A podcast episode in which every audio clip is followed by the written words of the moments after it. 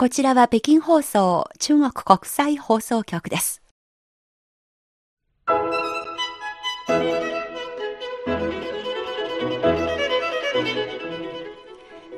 皆さんこんばんは。ハイウェイ北京中国情報ラジオ。火曜日2時間目は各種様々な業界で活躍されている方たちにじっくりとお話を伺う CRI インタビューのコーナーです。ご案内の王正円です。中国の伝統芸能に魅了された日本人。今回は引き続き、根劇役者の山田幸三さんにお話を伺います。神戸っ子の山田さんは南京町からほど近い町で子供時代を過ごしました。30年前に大学生だった彼は大阪発の鑑真号に乗って初めて中国の土に足を踏み入れました。バックパッカーで各地を旅行し知らない人たちとたくさん出会いました。その2年後の1991年交換留学先の北京で山田さんは今劇に出会いそれ以降今日に至るまで28年間不断の努力で稽古を続けてきました。目の前に広がる誰でもたやすく見られる中国よりも山田さんが選んだのは600年もの昔から脈々と受け継がれてきた古典演劇の世界でした。そこにどっぷりと使って普通では目にすることのできない風景を満喫し絶えず新境地を切り開き続けてきました。こんな山田さんを引きつけてやまない根劇の魅力とはそしてその探検の旅路において山田さんが出会ったのはどのような人たちそしてどのような風景だったのでしょうか。前回の番組では今劇のいろはをめぐり山田さんに分かりやすく説明していただきました。今回のお話に行く前にまず簡単に山田さんのプロフィールをご紹介します。山田幸三さん1969年神戸市出身。京都外国語大学卒業。北京第二外国語大学での交換留学を経て1993年から北京師範大学大学院に進学。中日経済関係を専攻する傍ら1991年から世界無形文化遺産である根劇の稽古に取り組みこれまでに多数の舞台に出演。2009年から2019年7月まで北京大学で日本語を教える2006年2月自らの中国論の集大成となる北京方向1989から2015を出版続いて根劇についてです。日本の伝統的な演劇、能と同じくおよそ600年の歴史があります。演劇の世界三大ルーツの一つともされており、百劇の祖という誉れがあります。さて、先週のインタビューでは、山田さんは根劇には大きく南と北の2つの流派があり、この2つの流派に微妙にスタイルが違うというお話がありました。それではどのように違うのか、ちょっとうまく伝えませんが、ここで、え録音で少しお聞きいただければと思います。この根劇の中の代表作の一つであるボタン亭。この演目から、まずは南の方の南根の録音です。超慶生さんでお聞きください。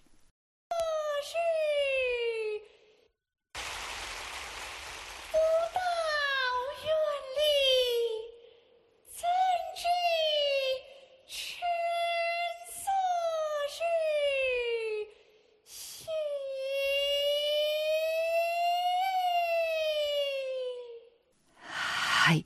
これがおそらく多くの人のイメージの中に出てくる根劇の歌です。続きまして同じくボタン亭ですが、ボタン亭の中の夢を尋ねるというくだりの北方根劇院の韓行家さんの歌でお聴きください。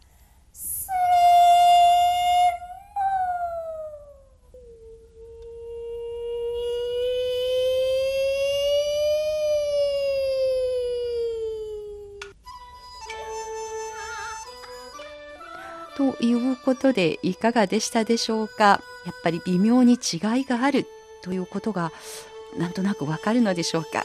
本当に微妙ですね。ところで1991年から稽古を始めた山田さん。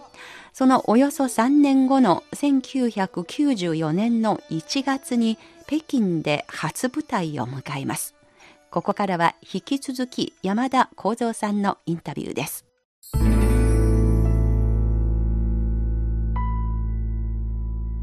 まあそういう稽古を重ねていくうちにステージにまあ上がる日が来ると思いますけれども初舞台のことを覚えていますか？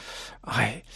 えー、1994年でしたかね。はい、の習い出して3年ちょっとの過ぎたところですね。はい、で、当時、全門、全門に中和劇場っていう古古くから、古くからある劇場がありまして、えええー、中和劇場で、えー、舞台に立ったのが初めてですね。まあ、全門は天安門のすぐ南にある門で、前の門という意味ですが、今でもその老社茶館とか、全門ホテルに劇場が、梨園劇場があったりとか、ん。なんとなくその昔の下町で伝統芸能にぴったりの雰囲気の、そういう、あの、雰囲気、雰囲気の街ですけれども、その中の劇場でステージに上がったのですか？そうです。当時何人かの日本人と一緒に、あの発表公演として、えー、公演を打ちまして僕たち日本根劇の友社っていう団体がありまして、はい、えー、で、えー、当時56人いましたかね、はい。えー、に根劇を学ぶ仲間と一緒に中国人の俳優さんにも助けてもらって、えー、えー、公演を行いました。でもすごいことですね。稽古を始めて3年ちょっとのところで、いよいよステージに上がりますから、そうです、ね、緊張はしましたでしょうね。緊張しましたね。本当にもう手が震えてましたね。手が震えて、足もガクガク。はい、何を演じていましたか？えー、当時は、えー、今劇のシュワンシアシャンっていう。シュワンシアシャン。下山という演目なんですけども。はい。えー、寺生活に嫌気がさした、えー、和尚さん が寺から逃げていくという二人芝居ですね。あだからシャンシャシャンなんですね。はい、えー、結構お茶目な感じですか？そうですね。あのー、まだ15、6歳の小僧が。はい。なるほど。先生の娘さんとね、あのー、恋に落ちて。えああの共演させていただきましてね。あなるほど、はい、その相手役の、ね、師匠の方のお嬢さんと一緒に演じていたのですか？はい、それが初めての舞台ですね。あでもやっぱりあのステージが終わった後にものすごくやっぱりあのステージに立ってよかったという感想もあったんじゃないでしょうか？そうですね。充実感が。はい。まず見に来てくださった中国のお客さんがね、すごく温かくて、よく頑張った。外国人でよくも今劇をここまできっと感激していた人が多いんじゃないんでしょうか。みんなね、励ましてくれて、ええ、あの、まだまだだけど、これからね、もっと練習して、うん、もっと上手になって、いい舞台を演じたいっていう気持ちが湧きましたね。なるほど。90 94年の1月だったかな。94年の1月。うん、はい。ということは25年ぐらい前のことですね。すねこれまでに何回ぐらいステージに立ってきたのか数えることもできないんじゃないでしょうか。そうですね。まあ、アマチュアの舞台、あとプロの舞台にも何度か読んでいただきまして、ええ、あと、台湾でも3年ほ3年ほど前に演じさせていただきました。あと、うん、日本でも、あ日本でも？はい、南京町でも。あ、そうですか。な、ふるさとに戻って、中国の伝統文化を、その、はい、何度か舞台に立ちましたね。あと、どこだ？うん、広島とか地方でもね、何度か演じたことがあります。あ、そうですか。数々のこの舞台の出演の中で忘れられない体験いっぱいあったと思いますが、例えばその初舞台の後に、本当の意味でのそのプロの役者として、と、あるいはと共に演じられるようなプロデビューになるようなステージはいつ頃のことだったんですか？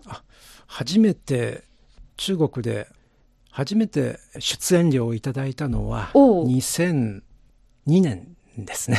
ああ、2002年。私が見出した頃の山田さんですね、きっとね。そうです当時ちょうど日中国交正常化30周年の記念する年で、はい、羅生門。羅生門。はい。うん、えー、羅生門を改編して、小劇場公演でしたね。うん、あの、今劇羅生門に、出演させていただいた声をかけていただいたのが、えー、プロの俳優さんと混じって出演料をいただいて演じる初めてのことでしたね。今劇の羅生門。はい、芥川龍之介の原作の羅生門ですかですね。はい、いや、その言葉自体が中国でものすごく今でもニュース事件の報道の時に使われて、つまり真相がわからない時に、この事件がもう今は羅生門状態ですという、そういう表現として使われますが、今劇にもなっていたのですね。ね。しかも小劇場での、まあ、実験的にあの、はい、試みでやっていた演劇だったのですか？はい。まあ、演出も俳優さんも、あの、北方根曲劇院の、えー、方が中心となって作った演劇なんですけども、ちょうど2000年代初めは中国で今劇が非常に注目された時期でもあったんですよね。あの世界世界無形文化遺産に登録された後のそうですね。ですね無形文化遺産遺産が2001年のことですから、ええ、そこから中国の方もね今劇に興味を持つようになってそういういいタイミングでもあったあったんで多くのお客さんにね見に来ていただきましたね。ええー、なるほど。やっぱりこの山田幸三さんの今劇人生においてもう非常に歴史に残ったそのステージの一つになりましたものね。そうですね。やっぱり自信がつきましたね。はい。それまではやっぱり自信がなかったです。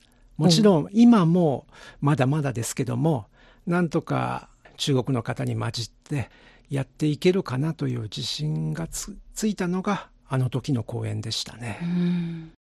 まあその今劇の紹介の時に、まあ、いろんなタイプ、いろんなその特徴がある演劇ということを紹介してくれましたけれども、で、一方、子供の時から柔道をずっと練習し続けている山田さんですが、で、その中で自分のその体が俊敏に動ける特徴を生かした役柄を選んだわけですね。はい。まず最初に、まあ、歌中心のお芝居を演じるか、立ち回り中心の芝居を演じるかで大きく、あの、先生と相談して役柄を決めますんで、はい、で春旦陣長がありますね。春旦陣長。はい。春とは？まあ、男性役ですね。うん、若い男性役とは限らない。の中にもね、老春。あ、うん、これは年を取った。武春。あ立ち回りが上手な男性。はい、これは若い美男子。そうですね。はい、なるほど。いろいろ分かれますので、えー、はい。で、僕が最,、えー、最初勉強してたのは、ションダンチンチョウの一番最後の、最後の、あの、同期役ですね。ああ、チョウですね、はい。そこは入りやすいということですか？それともそうですね。チョウは、まあ、あの、立ち回りが中心、ウェンチョウとウーチョウに分かれるんですけども。えー、ウェンチョウというのは、あまり立ち回りがメインじゃない方。うん、セリフや仕草が中心で、ウーチョウの方は、まあ、立ち回りをこなさなければいけない役柄で、ええ、はい。で、二円梅は、チン梅って言いますかね。ウィンバイじゃないんですよね。な、な、何の違いはどこですか？ウィンバイはやっぱり音楽的な。ユンバイのユンはな、だ漢字では？あの、韻ですね。あ、韻を踏むの。あ、韻を踏む。あ、韻バイ。バイというのがそのセリフのことですよね。そうですね。ええー。はい。韻バイじゃなく、まあ、えー、チンバイ。チンバイ。うんうん、うまく言えんな。うん、立ち回り中心のお芝居ですので、はい。同系役から。そうですね。そこから始めました。えー、その後、えー、熊熊取役をやったり。えー、熊取役は、つまり一段とまたお化粧から、そうですね。セリフ、動作も、はい。全然違う。全く違いますね。難しさも高くなっている。はい、そうですね。演じ方が違いますんでね。ええ。はい。で、コマ撮り役もして、あと、最後に行き着いた、行き着いたのが、ウーションですね。つまりその立ち回りがメインの男性役。はい、そうですね。で、その、それをしばらくステージでずっと演じていたのですね。例えば孫悟空の役というのがそれに当たるのかしら。そうですね。孫悟空は、まあ、主にウーションが、えー、やりますね。孫悟空を演じるのも、あの、山田さんの代表的な演目になっているようですけれども、それなりに猿を観察しに行ったりとかしていたんですか？そうですね。動物園にお猿さんを見に行ったり、ね。ハウシャン猿の山という場所があって、はい、そうなんですか。まあ、この役柄は、立ち回りを中心の道家役から始まって、立ち回り中心の男性役を演じていて、これまでのこの20年の間に、結構その演じ方とか、あるいはこのステージの、に立った時の気持ちとか心構えに変化が生じたりしていますか？例えば道家役を演じるときと、そのウーション、立ち回り中心のその男性役を演じるときとで、やっぱり全然違うんですか？そうですね。やっぱり道家役は歌が歌が少ないんですよね。やっぱりあの仕草、立ち回りが中心になるんですけども、ショーンはやっぱり歌わないといけない。また攻撃の一番大切な要素が歌ですから、まあ、はい。まあ、中国の伝統芸能、シーチーって言いますけども、えー、うん、まあ、チーですから。音楽ですね。はい。音楽とはもう切り離せない関係なんで、はい、歌が一番大事です。中でも攻撃はやっぱり細かい心理描写とかがありますので、それを歌でどう表現していくかっていうのが難しいですので、えー、はい。まあそういう型にはまっても頼ってもいけないし、気持ち、魂を表現するというので、ひたすら努力を重ねてきた28年だったと思いますけれども、最近は一番この攻撃の世界でも難しいと呼ばれている役柄、役にですね、挑戦するようになっていると聞いています。それはどのようなお芝居ですか？林中、水湖伝で、ね、水湖伝。おなじみの臨終役ですね。このお芝居は2000年ぐらいから先生について、えー、勉強しておりまして、もう20年近く習ってるんですけども、はい、男怕夜弁、女怕私飯っていう言葉がありますよね。スーパンは私は見たことがありますけれども、えお寺、やっぱりお寺のお話ですよね。アマ、さん、今度アマさんの話ですが、はい、その意味は、つまり、その演劇のステージで一番恐れられている演目の名前。そうですね。はい。女子、女子の役だと、そのスーファン。で、男性の役だと、夜分。はい。夜分は夜逃げっていう感じですかね。そうですね。はい。梁山泊へ向かって、のが、ね、あのー、脱出。はい。脱出その、うん、道中のね、複雑な心理描写を歌いながら舞う。という動作を通じて、えー、お客さんに伝えていくっていう難しい歌、セリフ、仕草、立ち回りは一人芝居なんで、うん、ええー、立ち回りはないですけども、えー、舞が伴いますから、激しい舞がとも伴いますから。激しく舞う。はい。あと一人で演じると。そうですね。イエペンもスーファンも、えー、両方とも一人芝居です。舞台、舞台の上には何もありません。何もない舞台で一人でどのぐらい何時間ですか、はい、イエペンは短くて早く演じると30分、えー、40分で演じる方もいますね。はい、考えられないんですね。一人芝居。そうですね。30分から40分一人で演じる、はい、そうですね。このお芝居は本当に難しくて、うん、難しいとは聞いてましたけども、実際に勉強して、うん、勉強すれば勉強するほど、その、難しさを 感じできましたね。ということで、ここで山田さんが演じるイエプン、夜に逃れてのステージ、水湖伝ゆかりの林中が主役の一人芝居、およそ40分もある長い一人芝居のステージですが、そのほんの一部を録音でお聞きいただきたいと思います。今劇は西洋のオペラと同じようにセリフと歌からなりますが、歌の部分は歌詞に合わせて旋律が作られるのではなく、古くから伝わる曲牌、曲牌と呼ばれる旋律、まあ言ってみれば曲の原型のようなものなんですが、この曲牌、曲牌が数多くありまして、それに合わせる形で歌詞が作られるというのが通常でした。ここからお聞きいただくのは、夜奔、夜に逃れての曲牌、曲牌、折桂令、折に、カツラの刑に、命令の令と書きます。この折桂令、節刑令は、無実の罪で流刑となった林中が、梁山泊を目指す決意が描かれた芝居の山場です。歌いながら激しく舞い、さらには動作の一つ一つに意味が込められているため、イエブンの中でも演じるのが最も難しいと言われ、武将の俳優の力量が問われるパートです。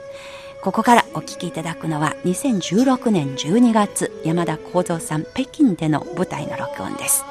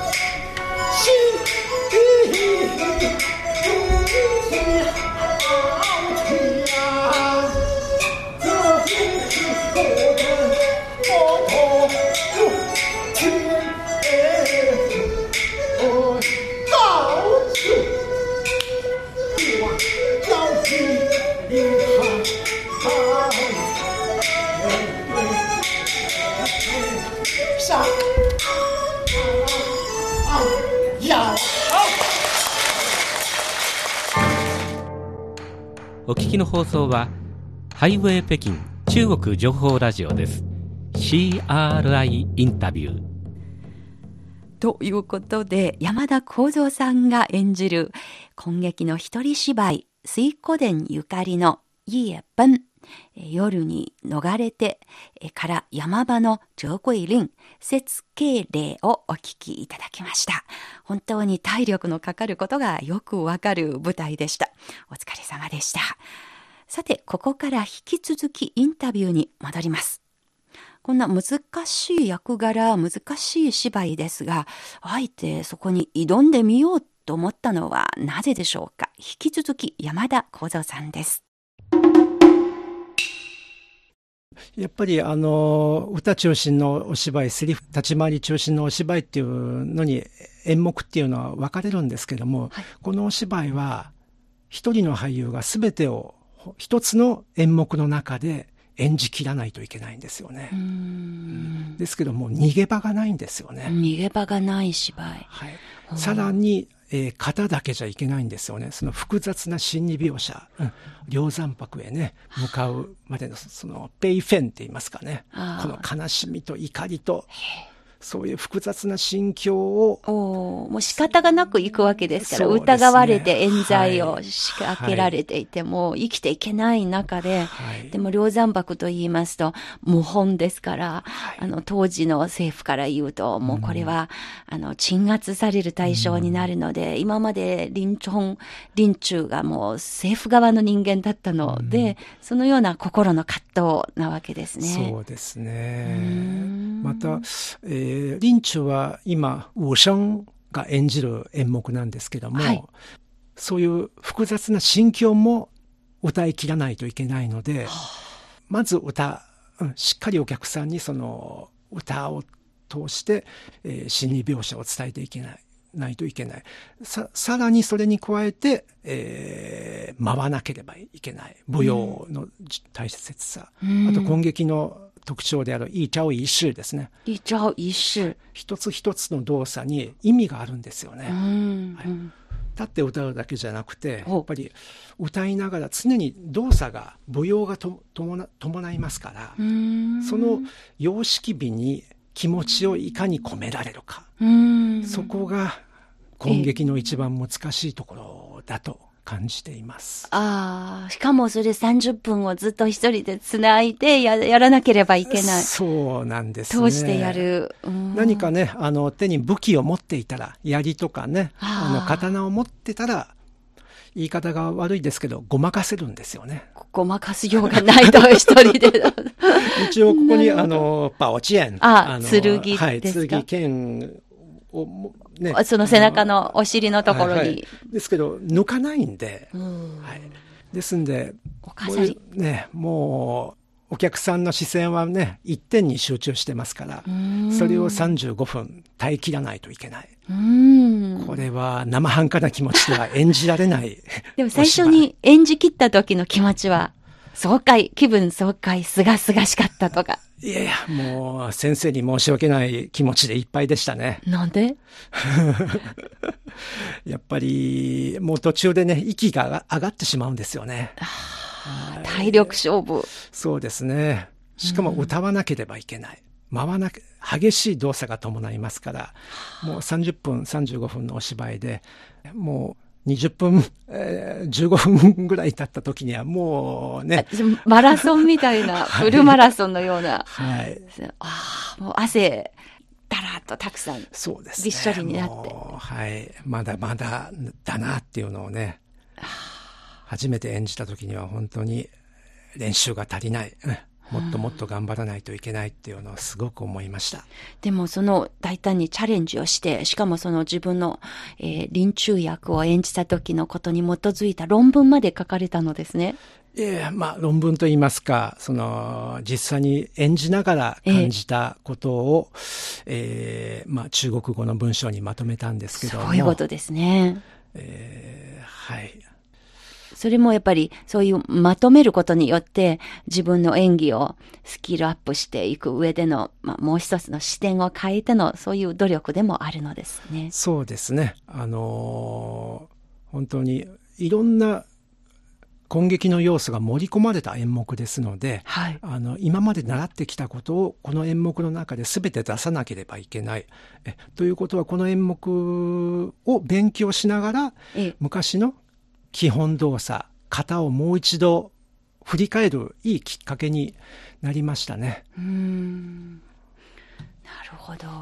でもさすがにやっぱり二十数年間もステージに継続的に立ち続けてきた山田さんですので、その習い始めの頃に比べれば、今は随分体のその感じ方にせよ、使い方にせよ、随分こなれた、慣れるようにステージになったんと実感はしているのじゃないですか？そうですね。まあ、あの、最初の頃はもう、型を忠実に演じることを、で精一杯でしたので、ええ。ー、それが10年、20年とやっているうちに、型に気持ちが込められるようになって、はい。まあ、その間っていうのは、まああのー、何度も繰り返して同じ動さを練習するということもありますけども、えー、これまで、まあ、中国の俳優さんが残した自伝や、まあえー、書いたものをね、あの何度も読み直したり、ええ、あとよくやってたのが、えー、セリフ、えー、歌詞を、えー、書き写して、写経のように、もう。えー、毛筆でですか？それは。違います。あ、普通にペンで。はい。そう、うん、それはずっと続けてましたね。やっぱりなかなか中国語ですんで、えー、しかも今劇、まあ、明の時代にね、書かれた、えー、作品ですんで、はい、えー、なかなかやっぱりすごく難解なんですよね。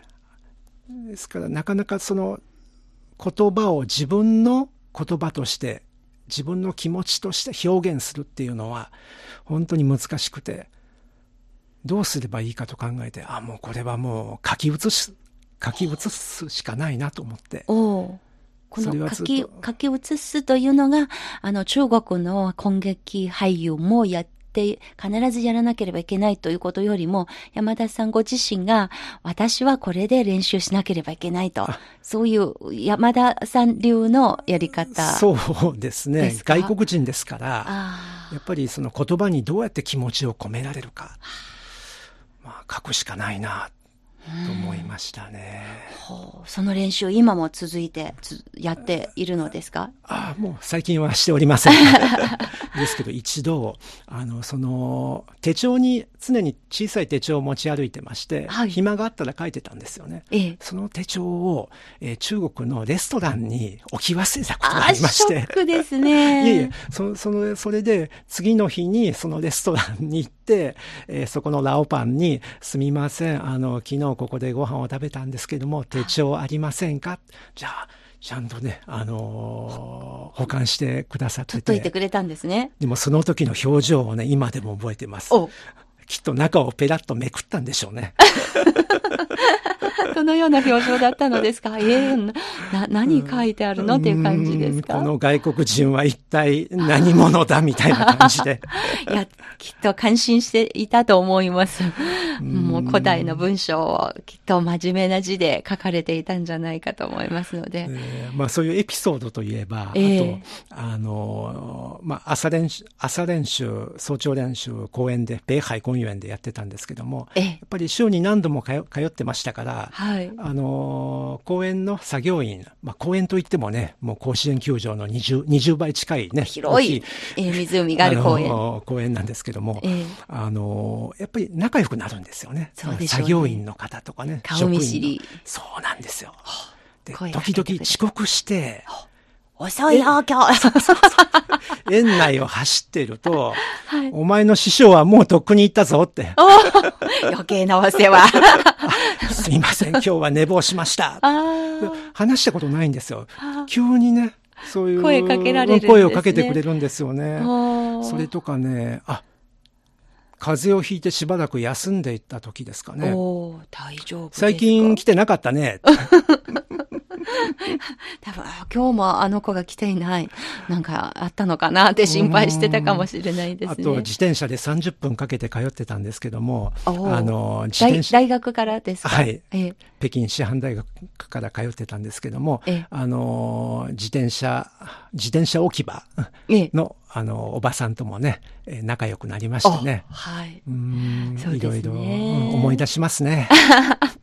まあそういう攻撃を一つのきっかけにして、どんどん交流の輪が広がったということでもあるのですね、きっとね。そうですね。本当中国の方のね、あの、そういう優しい気持ちに触れることができましたね。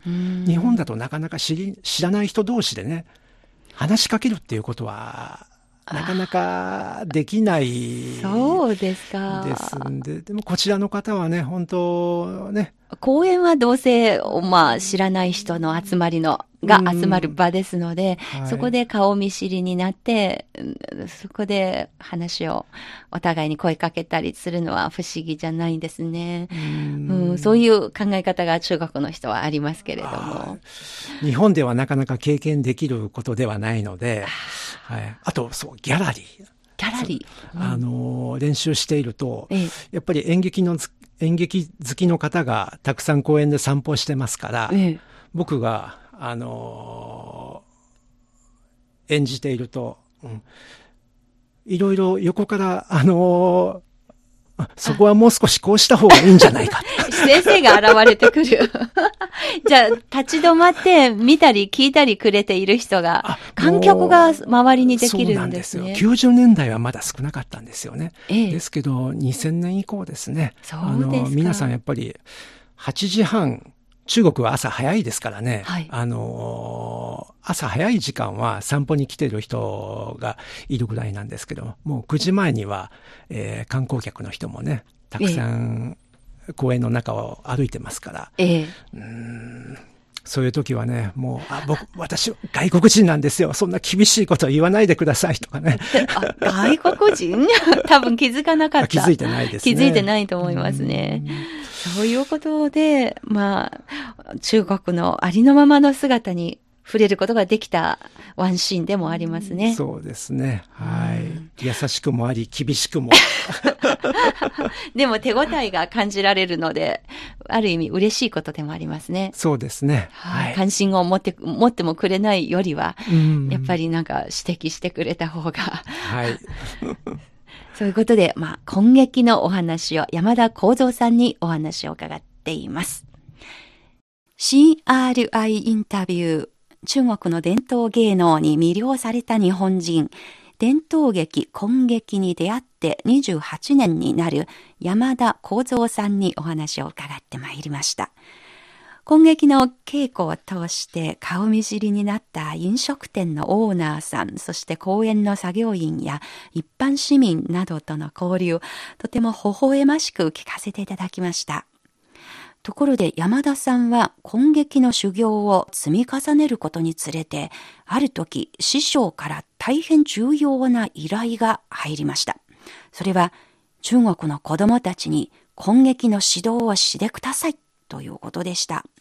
果たして外国人の先生が中国の伝統演劇の指導にあたるということに対して中国の親御さんはまたどのような気持ちで迎えていたのでしょうか来週インタビューの3回目をぜひ引き続きお聞きください。